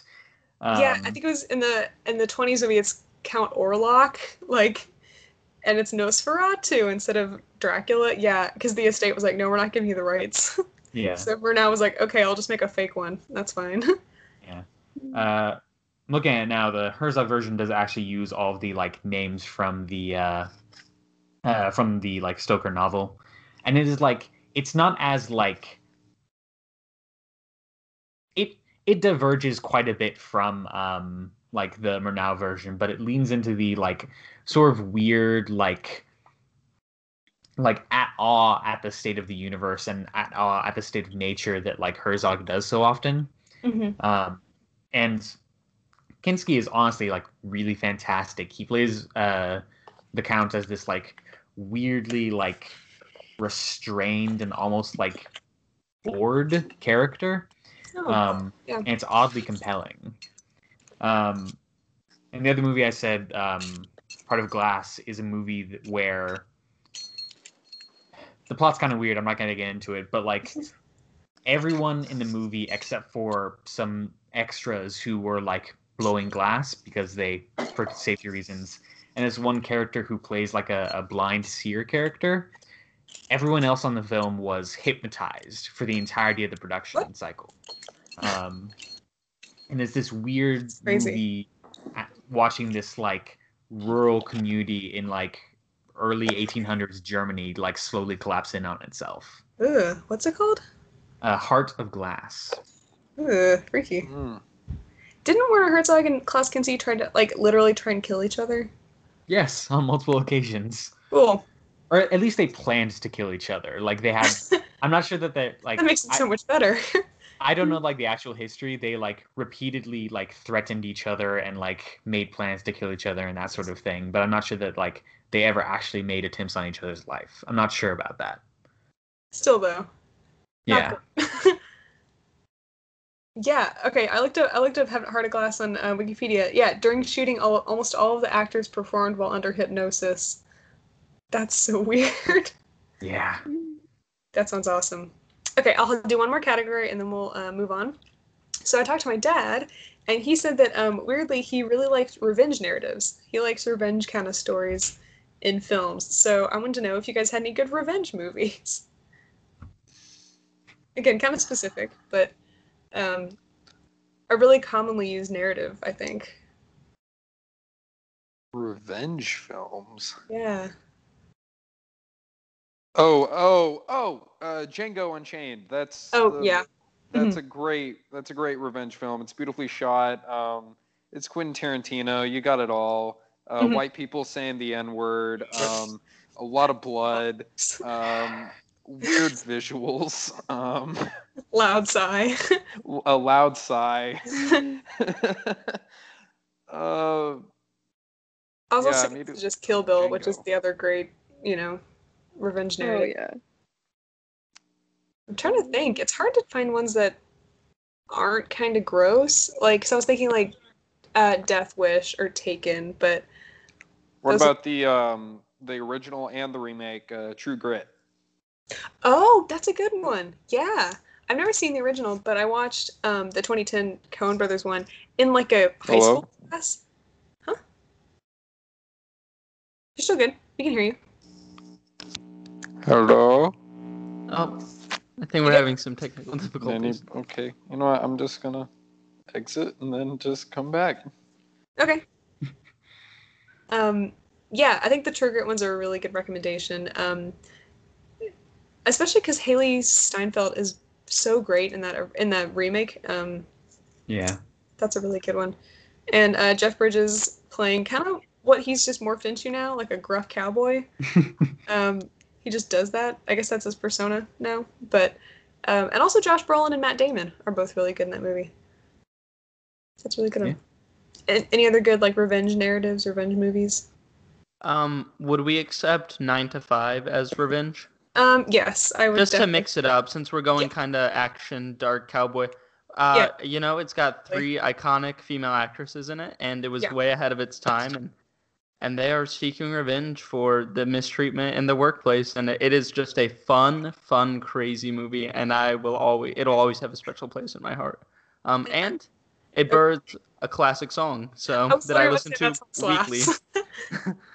it's so good. Um, I'm trying to think of more revenge movies. It's kind of hard to, or at least in my letterbox that I'm scrolling through, it's kind of hard to think of good ones. Um, True Grit. Yep. Uh-huh. Yeah, True Grit's definitely. Um, I, I remember I said that, but then I cut out, um, so I had to uh, exit and then re-enter. But yeah, the and honestly, that's like one of like the best remakes I probably I've seen in a good while. And that's a. Joel and uh, Ethan Coen remake too. yeah, that is a really good one. Um, yeah, it's hard thinking of revenge movies. I mean, there's like a there's like bad ones, but Mean Yeah. Girls. yeah. Mm-hmm. Um, I mean, like Commando. Like, are we talking like '80s action movies? Yeah. Because they kidnap his daughter and then he shoots like every single person in the, this fake Latin American country. That's that the movie- best Schwarzenegger movie so ever. He picks up a phone bo- a phone booth with a guy in it and then throws it in his head. It's literally so good. He he he legit snaps a guy's neck on an airplane, On a plane. disguises him that he's asleep, and Yep. he just goes to the flight attendant and just goes, "Don't disturb my friend. He's dead tired." It's Like, so Arnold- stupid. and then he like jumps off the plane by hanging off of it. Oh, it's so good. And then at the end he kills the guy by like impaling him into like a like a water heater, and then he goes let off some steam, and it's it's so good. Commando rocks. um, but yeah, so if, unless anyone has any last recommendations, I think those are all good discussions. I think um I think in every genre ultimately there's a classic movie or an indie movie that someone will like somewhere that they maybe have never heard of. Um, so yeah, those were all really good recommendations. Um, so to wrap up, I thought that we would really quickly do a game. Hmm. Um, so we're gonna do the IMDb keyword game. So on every movie on IMDb, they have a list of keywords that are user submitted, and uh, my game is I'm going to give you give each of you a movie that I know you've seen because it's on your letterboxd, and read the keywords to you, and you have to try and guess what movie it is based on the plot keywords. If you guys are down for it. Sure. Um, okay, let me bring up IMDb. Yeah, I went through all of y'all's letterboxd, so I know that you've seen these, or at least I hope that you've seen these. Uh, and I tried. I have not updated my letterbox in like forever. It's okay. I picked ones that you that you did log at least at one point. So, um, okay, Ryan, I'll start with you. sure. Uh, let me bring it up on IMDb. Or at least I hope that you've seen this. I would assume that you have, but we'll I haven't updated it in like probably like a month or two. So That's fine. Um, okay, so here are your keywords. Hmm. So, um, stray cat, car chase, car crash, road rage, animal hero and animal villain, Hmm. girl, New York City, Hmm. talking dog. Is this Oliver and Company? Yeah, oh, dang it, that was way too easy. Yeah. I've seen was- that like since I was a kid. I was trying to pick like a deep cut Disney. um, but I was like, all of these Disney ones are probably gonna be really easy. I'll pick one that he maybe has doesn't remember. Okay, turns out that was a classic. For some reason, I was thinking of the movie Fluke for a sec, and I'm like, wait, that was a dog. Nobody has seen Fluke. I was gonna say, do not know what that is. No, it's it's a it's a old like MGM movie. This this guy gets in a car crash and he's like reincarnated as a dog. It's really Oh, weird. Okay, Yeah. I'm into that. Um, okay, Ethan, you're up next. I picked one that I that you definitely have seen and like, but I'm hoping this won't be t- too easy. So, okay. all right, are you ready? Mm-hmm. Okay. Betrayal.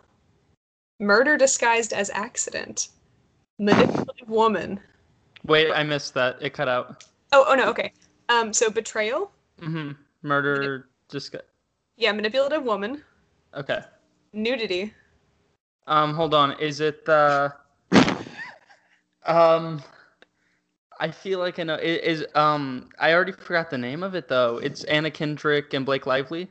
No. Movie? Okay. Um. That. Okay. Do you know, That's a know what simple the name of favor. that is? A simple favor. Thank Simple you. favor, yeah. I couldn't think of it. Um, Okay, keep going. okay. Um, adulterer, cheating wife, hmm former mental patient, I got it. fatal injury, bad actress. I Oh. think I know it. Fighting, I o- I don't think I know it. I'm not good at this. fighting over a man. Uh huh. I've Um, lost it. undead woman. Un- wait, undead? Yes. Okay, I think I still know it. Uh, woman shot in the stomach. Never mind. Um, no one out there knows it, right? Because I I sure. I keep thinking of Death Becomes Her, but that's not it. Oh no, it definitely is. It's Death Becomes Her. It's death becomes her. Wow, Oh, good job, God. Ryan. Yeah. Woman shot in sto- When you said that, I'm like, oh, woman's shot in stomach. How did I not? A couple of these were like rejuvenation, eternal life. I was like, mm, Okay, yeah. If you said that, I would have. Okay, wow, that was that was a good one. It's because some of these like, uh, some of them are obvious, but some of them are like, murder. Like, okay, that's every single movie. I'm also just trying to flip through my brain catalog for every movie I've ever seen with feuding women, and I'm like, I'll never, I will never figure this out. There's too many of those. um, okay, Adam, you're up Yes. next. Okay, I picked one that m- might be a deeper cut, but you have seen it because I checked your letterbox. Okay. Um, okay. All these sound like huge bummers. Okay, so stalking, actress, ambiguity, mind game, um, price of fame, obsession, hallucination, Uh, hmm. Uh, career change, I've lost it. psychological horror, um, film within a film, Wait, what? Hmm. Okay. Um, okay, let me see. Behind the scenes. Color and title. Wait. Um. Wait a minute. Is this Perfect Blue? It is perfect blue. Oh. Okay. Wow. I know. All I was trying to pick a weird one from your letterbox. I'm, I'm adding that to my list. That just sounds interesting. Hmm. It sounds I- intense. It's called Perfect Blue. Yeah. it's an anime film.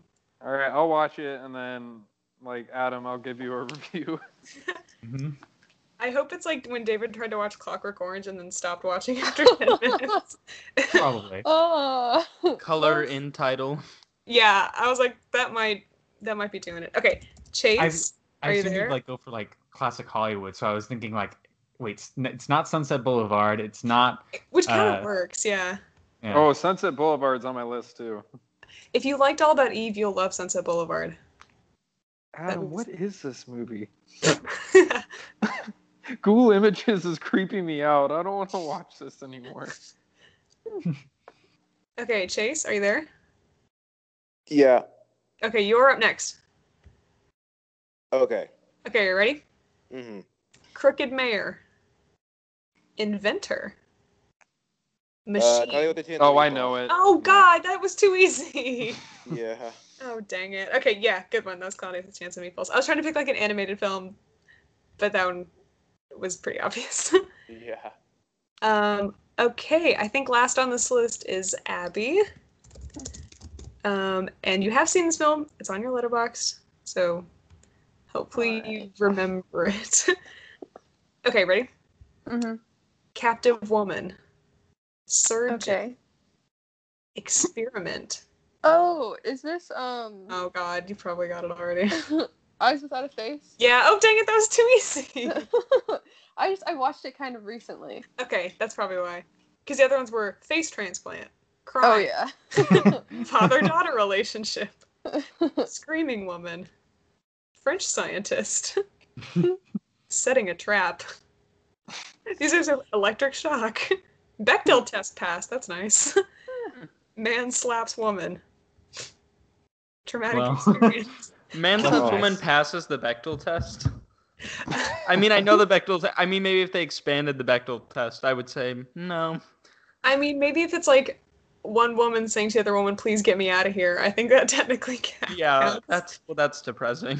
I know. Um, Yeah. some other fun ones: killed by dog. Um, Oh yeah. Thank God.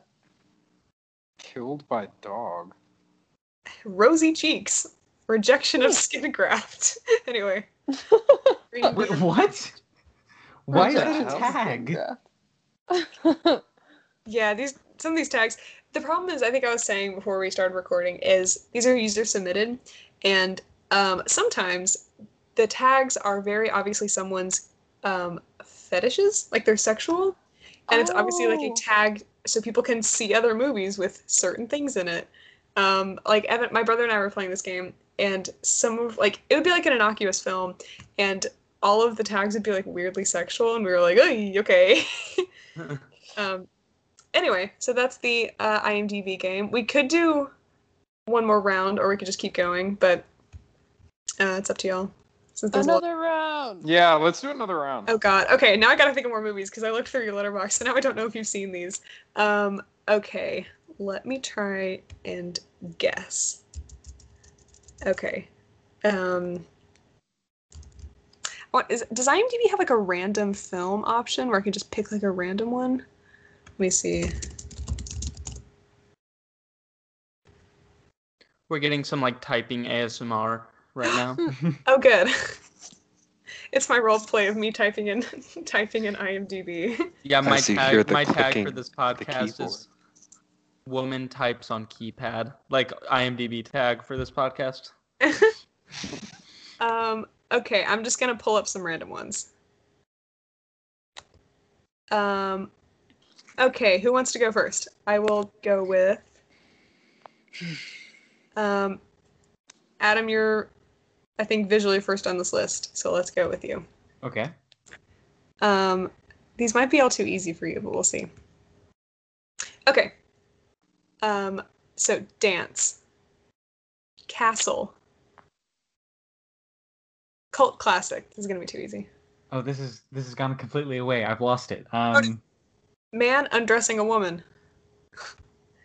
Um, Hmm. famous score. Victim invited to dinner. These are weird tags. Um, dark and stormy night. Criminologist. The Peanuts movie. uh, is this Dracula? No. Is this Um, Edward Scissorhands? No. Um. Uh. uh blowing out a tire. Um.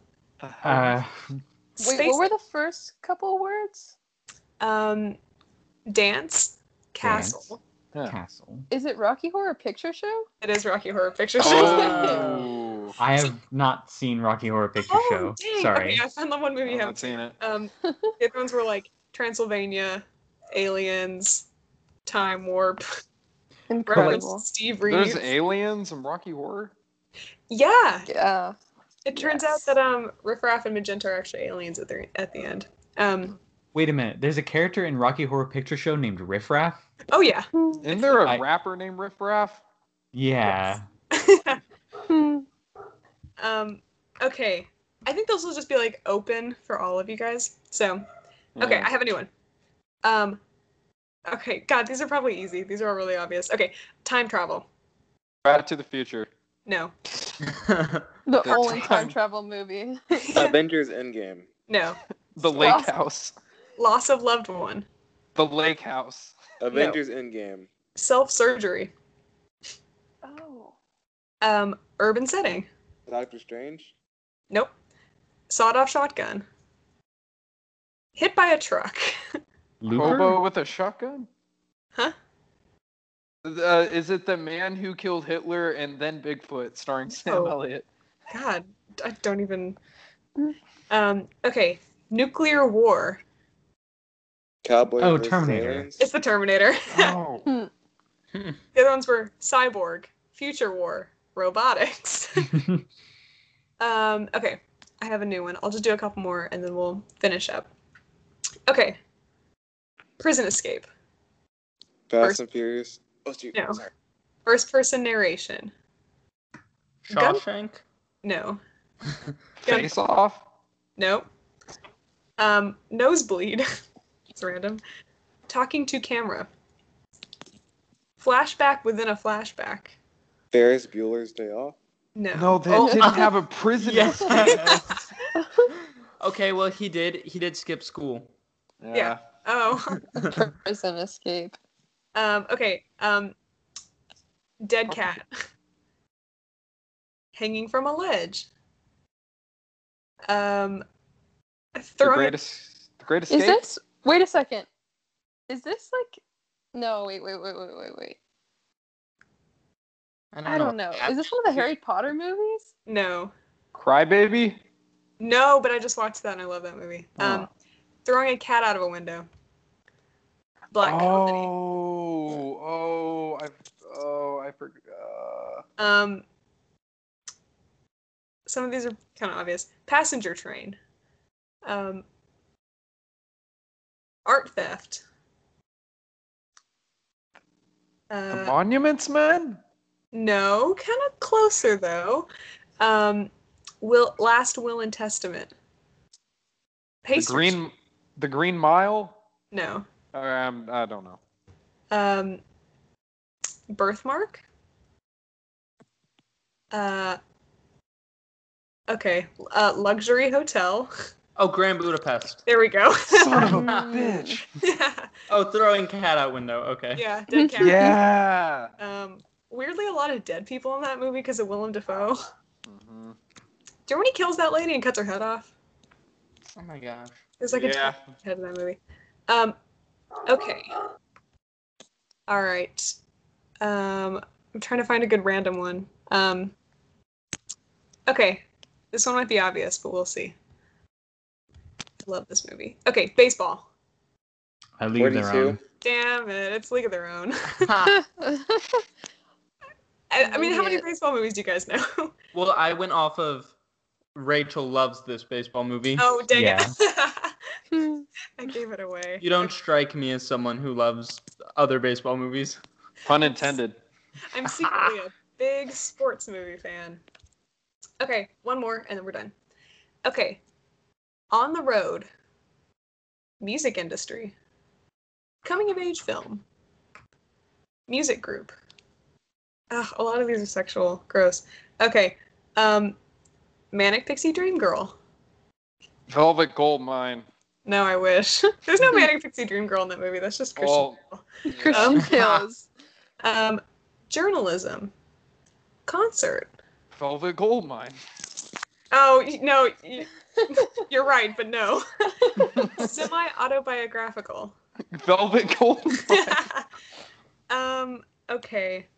It's that movie with Phil Seymour Hoffman, right? I don't remember the name. It's like Being oh, There or almost something. Famous. It's almost, Almost- famous. Yeah. Oh yeah. Mm. 'Cause a lot of these are like female nudity, teenage girl in underwear, Oh. Mm. stuff. Rolling Stone magazine that probably would have given it away. Um. yeah. Okay. Anyway, good game, everyone. Um. That was fun.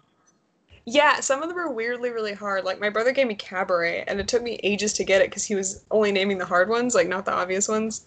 Um, but okay, so to finish up, um, some upcoming movies that are opening this week. Um, there's Stuber, the Kumail Nanjiani Dave Batista film, comedy. Uh, Crawl, the alligator horror movie, Mhm. and um, The Art of Self Defense are all opening up this week. That's the Jesse Eisenberg black comedy martial arts film.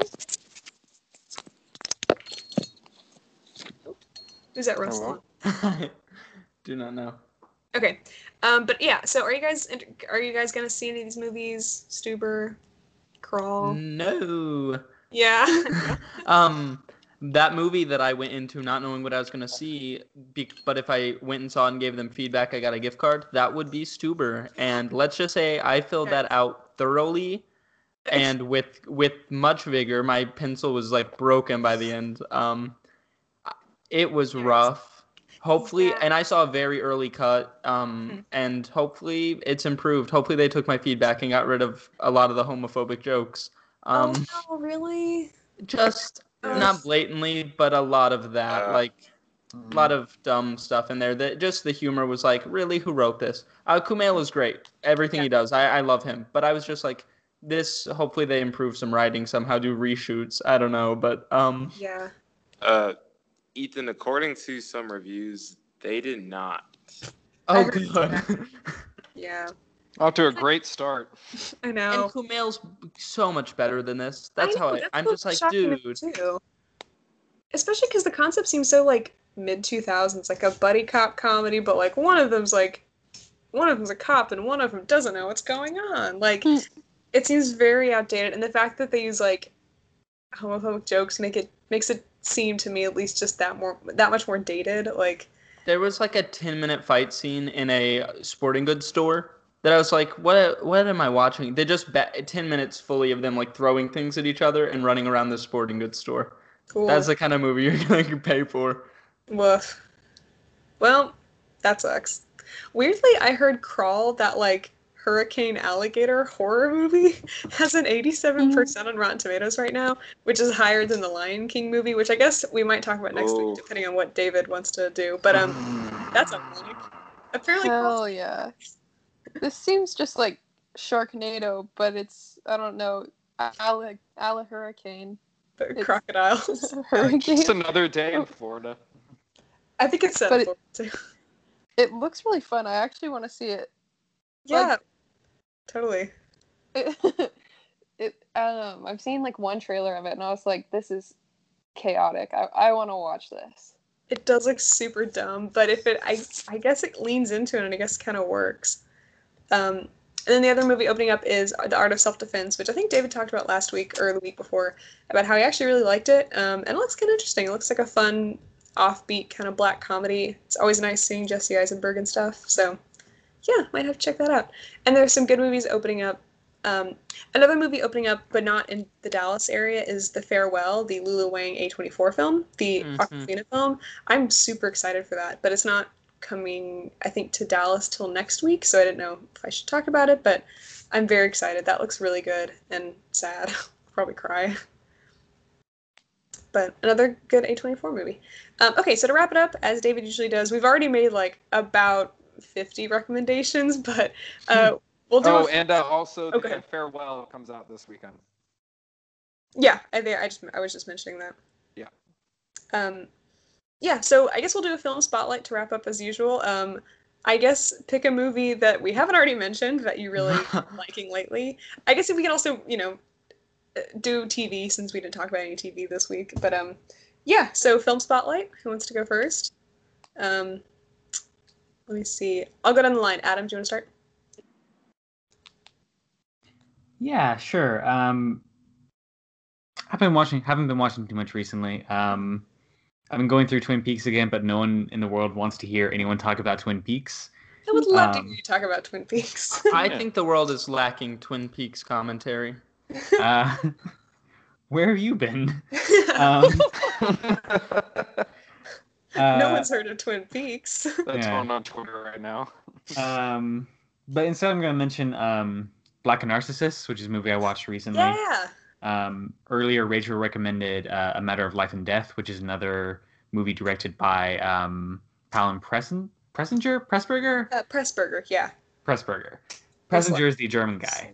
Um, yeah, Black Narcissus is this like really odd, like sort of like social thriller kind of thing, um, set in a like Catholic. I'm not Yeah. Christian. I don't know. Yeah, like Christian like They're in They're like Catholic. yeah, probably. Uh, in this like convents like in like northern India. Mhm. Um, it's based on like a, a novel. It takes place, I think, like probably like I would guess like between the wars, probably like 1930s or so. Mhm. Uh, it was made in the 50s, but I think it like of takes place earlier in the 20th century, and it's this really gorgeous like this really gorgeous and this really tense movie as like these nuns come into this like place that they're just starting to con- convert into a convent and they like feel the world sort of constricting on the life that they're trying to lead and they find everything that they used to do is more difficult now. Everything that like all of the things that they expect to hold from when they are in the presence of like other authority figures or when they are in like a um like less like isolated area everything sort of like starts to fray. Everything sort of starts to like break down as like their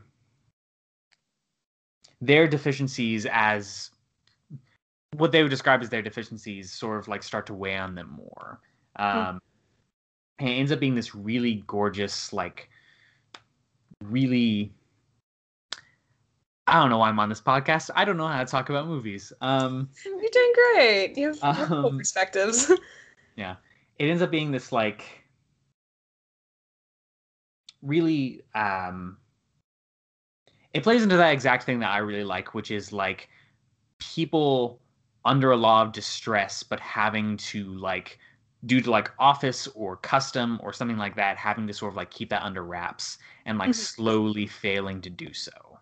Yeah, it's very much like a movie about repression and right trying to keep those social norms that they had in this convent, but in this tempting and weird and foreign country that makes everyone start to react differently, especially Sister Ruth, who kind of loses her mind. And ugh, it's so good. And some of the shots are like burned into my brain. They're so spooky and gorgeous. Um, but yeah, Powell and Pressburger, they were a British filmmaking duo who made a lot of movies from like the they're, they're mostly known for their work in the 40s um, but these like high contrast super colorful weird lush technicolor films like they also did the red shoes and matter of life and death and um, they're great i love black narcissus such a good movie that's a lovely recommendation um, so chase do you want to go next any good recs Um, not really. That I've already said before. I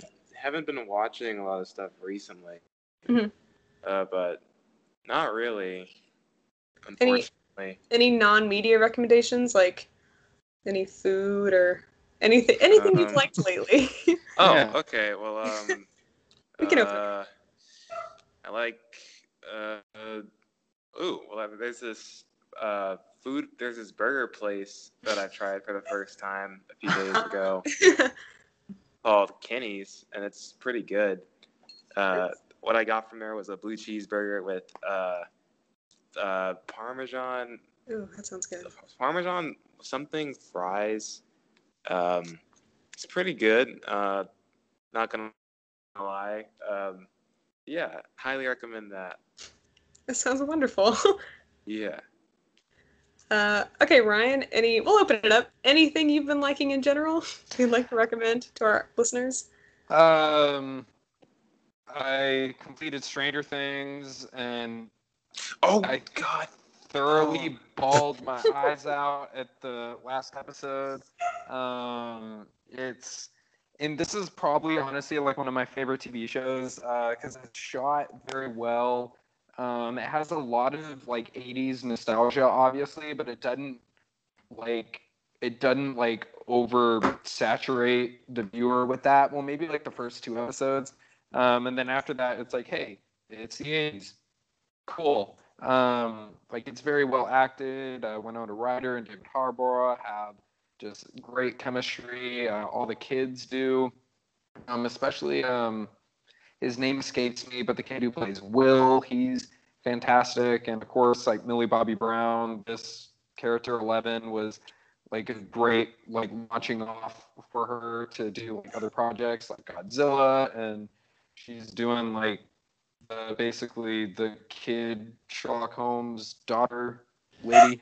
Um, and yeah, I had a fantastic time watching it. And there was going to be a fourth season, and the Duffer Brothers uh, said that that's more than likely going to be the last season. And yeah, I can't wait. With, um, can't wait. With, I can't wait with with what they come up with. I'm good pissed because that was my the most recent TV show that I watched. oh I Couldn't think about it until now. that's a good recommendation and it's a I watched the first episode at our friend Amr's house, and it had a really good soundtrack. It does. It has a great soundtrack. Hanging. Um, okay, Ethan, do you want to go next? Yes, I uh, originally was going to pitch High Anxiety, the Mel Brooks movie from 1977. Yes. Um, because just being me, I was recently um, just looking at pictures of Anne Bancroft As on. Google Images, and I found one where um, Mel Brooks and Anne Bancroft are um, on set with Alfred Hitchcock, and that movie is Mel Brooks's love letter to Hitchcock, um, pulling all the tropes. And he actually came to their set and met them, which I thought was That's cool. I just imagine being in that room. Um, surreal. But I'm gonna also, since I cut that short throughout, there's an HBO show called Los Espookys. Uh, Oh, if you know anything about yeah. it, Yeah. it is brilliant, just charming, bizarre, and it's not for everyone. It's definitely a weird concept, but it's completely in Spanish um, with English subtitles, and um, it's uh, one of the writers for Saturday Night Live, Julio Torres, wrote it. It's produced by Fred Armisen, also of Saturday Night Live. Um, and it they went to Chile to film it, and they used all Chilean actors for the other for a lot of the parts, and um, it's just soapy, melodramatic, and but sharp and witty and and hilarious. So I recommend everyone. I don't speak Spanish, and I've watched every episode twice already that's come out so far. and I think the first episode might be free on YouTube because that's how I watched part of the first episode. Oh, Uh, okay, So quite that might be a possible. Yeah, it might be a good way to kind of get into it. But yeah, I've heard a lot about it. It looks really funny. Because the whole the premise is they like it's this group of friends who stage like horror and Like- spooky um, event. So it's almost they kind of call it the other end of Scooby Doo. There are people who are pulling ropes and host and kind of putting together these little fake monsters and things um, for various circumstances um, as freelance work. And and they're all you know millennials. They're all pretty young, and they're this ragtag group of misfits who and it, it kind of explores passions, what your passion is, kind of their meaning and their purpose in life, while overall just being a really funny show um, with a lot of bizarre elements. yeah, that's a great recommendation. Um, okay, Abby, do you want to go next? Uh, I was going to talk about two movies that I saw in June just because they're uh, similar in themes, uh, kind of, kind of. I was actually just going to draw a synthesis between them. They're they're both uh, late 2000s, just like female-led uh, kind of comedies. I, I guess Uh, it's um Jennifer's Body and Yeah. uh, Juno. Uh, and I hadn't seen either of the movies before, but uh, they were both super fun, very like just telling of their time period, which is great because I was watching them and I was like, ah, this this feels like 2007 or 2009, what have you.